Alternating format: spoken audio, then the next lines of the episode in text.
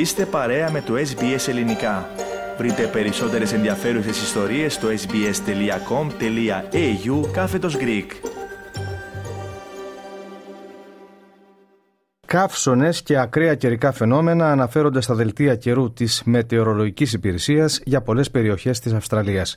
Οι υπηρεσίες εκτάκτων αναγκών είναι σε κατάσταση ετοιμότητας και καλούν τους πολίτες να είναι ενήμεροι και να λαμβάνουν τα αναγκαία μέτρα. Περισσότερα θα συζητήσουμε με τον Πάνο Αποστόλου, ο οποίος είναι κοντά μας στο ραδιοθάλαμο. Πάνο, αρχικά καλησπέρα.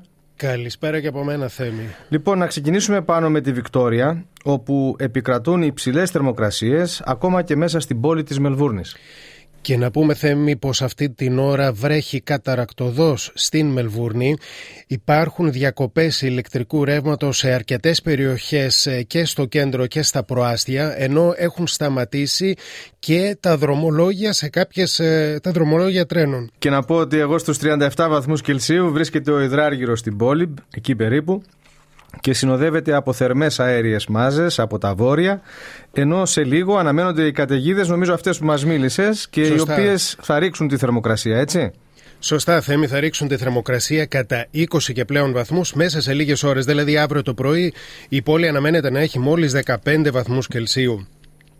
Οι κατεδίγεδε συνοδεύονται από ισχυρούς ανέμους που φτάνουν έως και τα 55 χιλιόμετρα την ώρα.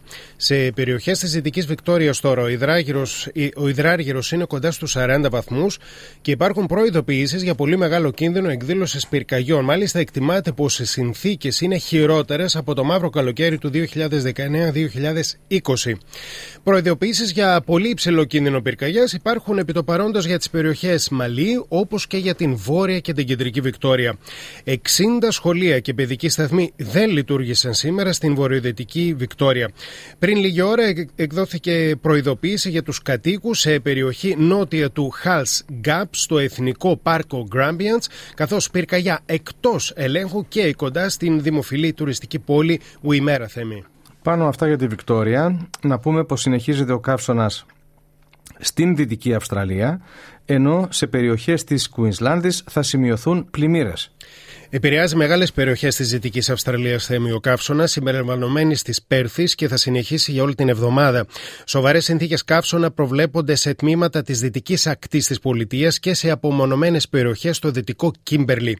Το μεγαλύτερο μέρος της πολιτείας κινδυνεύει από πυρκαγιές, με το Υπουργείο Αρμόδιο για τις Υπηρεσίες Εκτάκτων Αναγκών να συμβουλεύει τους κατοίκους να εφαρμόσουν από τώρα το ειδικό σχέδιο προφύλαξης από τις πυρκαγιές.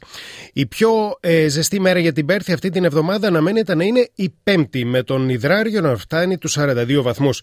Στη Βρισβάνη ήδη βρέχει και θα συνεχίσει το ίδιο τις επόμενες ημέρες, ενώ όπως και όλη την επόμενη εβδομάδα. Αν και ο υδράργυρο είναι μεταξύ 20 και 30 βαθμών Κελσίων, η αυξημένη υγρασία θα κάνει τις ημέρες δύσκολες για τους κατοίκους.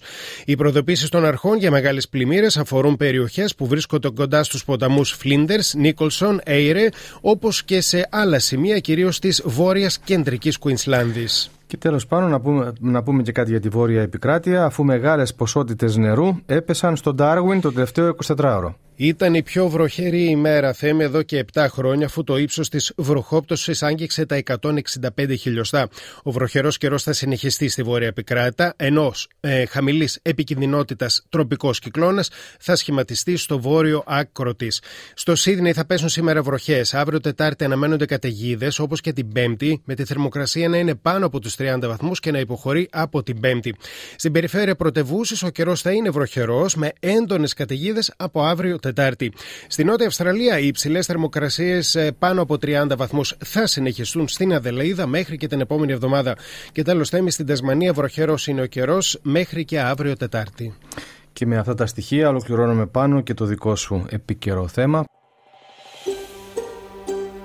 Θέλετε να ακούσετε περισσότερες ιστορίες σαν και αυτήν; Ακούστε στο Apple Podcast, στο Google Podcast, στο Spotify ή οπουδήποτε ακούτε podcast.